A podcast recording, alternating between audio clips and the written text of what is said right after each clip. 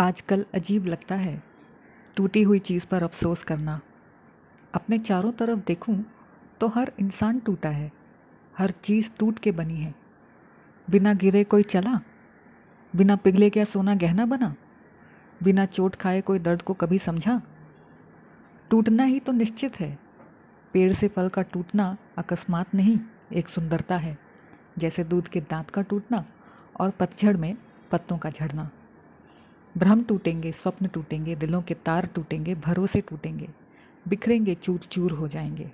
यही तो क्रम है जीवन का, और ये क्रम भी टूटेंगे। टूटना ही प्रकृति है। मानो जैसे ये कहती हो कि जो ना टूटे, वो घमंड है, और जो टूटे, वो ही प्रचंड है। उस दरार को, चोट के दाग को छुपा मत, सीना ठोक के उसकी कहानी सुना। हर टूटी चीज़ बेजोड़ बेशकीमती है। क्योंकि ये ज़िंदगी ही किनसुगी है।